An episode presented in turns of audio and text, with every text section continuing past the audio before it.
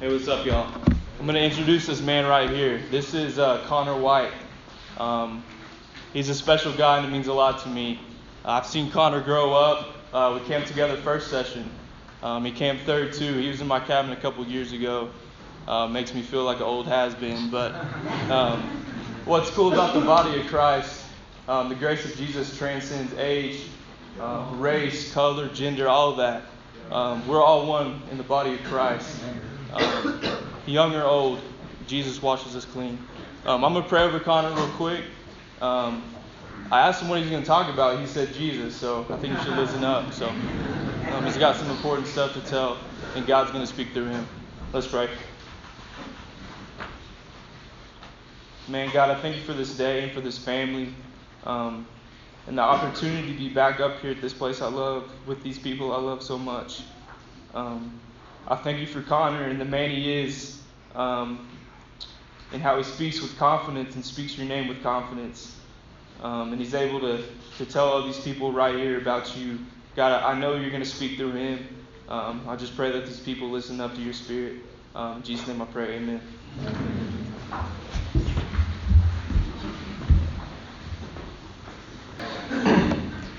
Uh, before I get started, Logan's been a special dude in my life. When I was a fifth and sixth grader, he was four or five years older, however much. Um, there was no one I looked up to more. Um, he probably didn't know that. But seeing him grow up, even as a camper and as he became a counselor, uh, there was nobody that I that I look up to more um, than Logan Wright. And the reason why was because even when he was in middle school and high school, um, that dude was, was being a leader and he was chasing after Jesus. And that's what I wanted to be. And he was a pretty cool guy while doing it. Um, and y'all can do that too. Because he was doing it when he was a camper. Um, and y'all can too. And whether you're in the fifth grade or you're a senior in high school, somebody's looking up to you. Um, and I was that for Logan.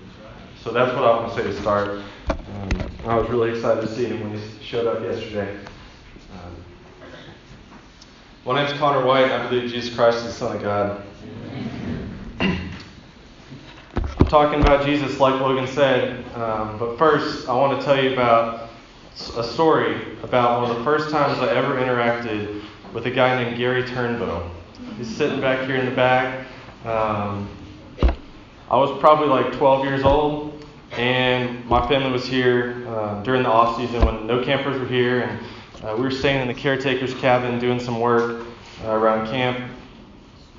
And one night, uh, he, he said, Y'all play spoons?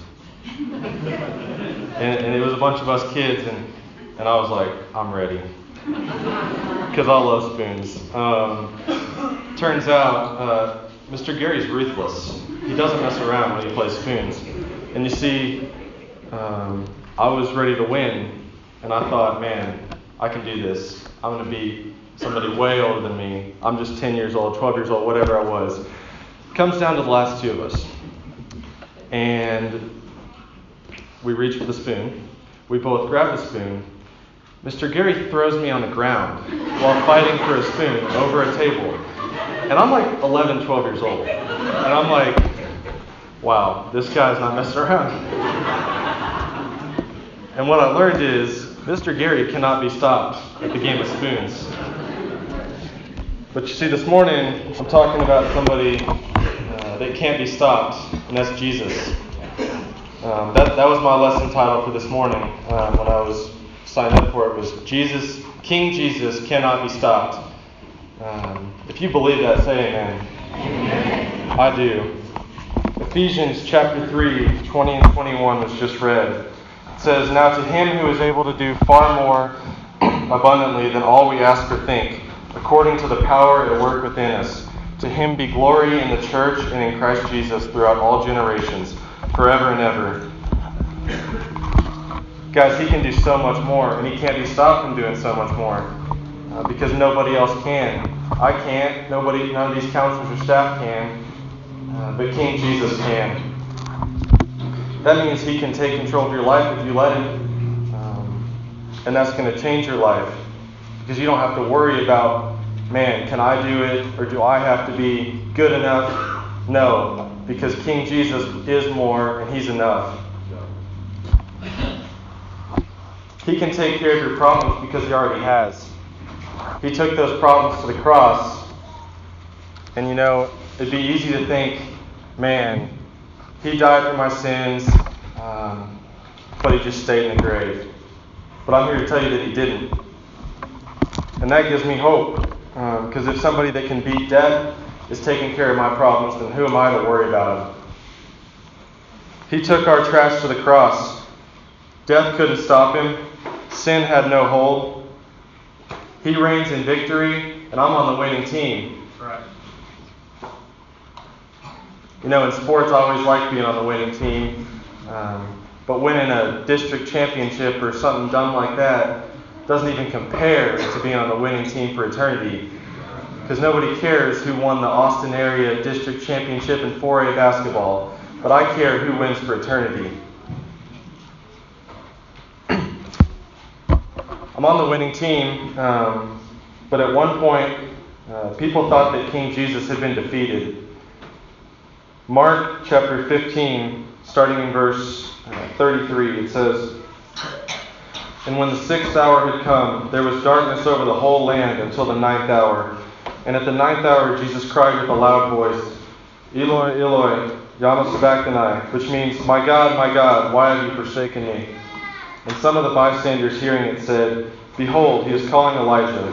And someone ran and filled a sponge with sour wine, put it on a reed, and gave it to him to drink, saying, Wait, let us see whether Elijah will come to take him down. And Jesus uttered a loud cry and breathed his last. And the curtain of the temple was torn in two from top to bottom. And when the centurion who stood facing him saw that in this way he breathed his last, he said, Truly this man was the Son of God. You see, for a short time it looked like Jesus had been defeated. But that's wrong. He hung on the cross and he died an unimaginable death, full of suffering. But he didn't stay there. He didn't, he didn't stay in that grave that they put him in uh, that next day.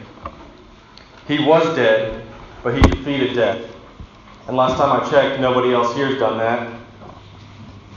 But because of him, we can. Jesus took on sin, death, and the darkness of the entire world and won. He did not stay in that tomb. And he won and defeated death, defeated sin and all that darkness. He can't be stopped. But you know, he could Jesus when he was on this earth, he could have chosen um, an earthly kingship. He could have chosen a palace and gold and all these servants, and everybody could have just been serving him. But you know how he established his kingdom? He established it by washing feet. It wasn't with a palace or with silver and gold, it was with a towel. And if, if King Jesus, who can't be stopped, and who the day after he washed feet, washed his disciples' feet, can go die on a cross and beat death, if the day before he was washing feet, man, what does that say for us? Um, King Jesus couldn't be stopped, and he chose to serve. Philippians 2 5 through 11 uh, was read a second ago, and I'm going to read it again because uh, this is one of my favorite passages in the Bible uh, because it shows a servant uh, that was king and that is king forever. Have this mind among yourselves, which is yours in Christ Jesus, who, though he was in the form of God, did not count equality with God a thing to be grasped, but emptied himself by taking the form of a servant, being born in the likeness of men, and being found in human form. He humbled himself by becoming obedient to the point of death, even death on a cross. Therefore, God has highly exalted him and bestowed on him the name that is above every name so that at the name of Jesus every knee should bow in heaven and on earth and under the earth, and every tongue confess that Jesus is Lord to the glory of God the Father. Jesus can't be stopped. Um, some of you aren't letting him be the focus of your life because um, the only way that you can stop him is if you don't let him in. Guys, it's time to do that. Um, he's gonna, God's going to have his will one way or the other. And why not submit? Jesus never has been stopped, and he never will. I'll say that again. Jesus never has been stopped, and he never will. It's not about you. Just like Nathan talked about last Sunday, it's not about me, it's not about you, it's about Jesus. Guys, King Jesus can change your life. He's changed mine, and I'm on the winning team.